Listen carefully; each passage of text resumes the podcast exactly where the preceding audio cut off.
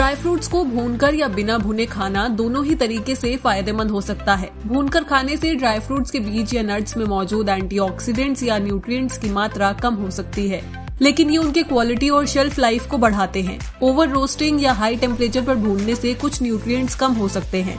साथ ही अगर आप एक्सेस ऑयल या घी में रोस्ट करते हैं तो इससे कैलोरीज और फैट कंटेंट बढ़ सकता है।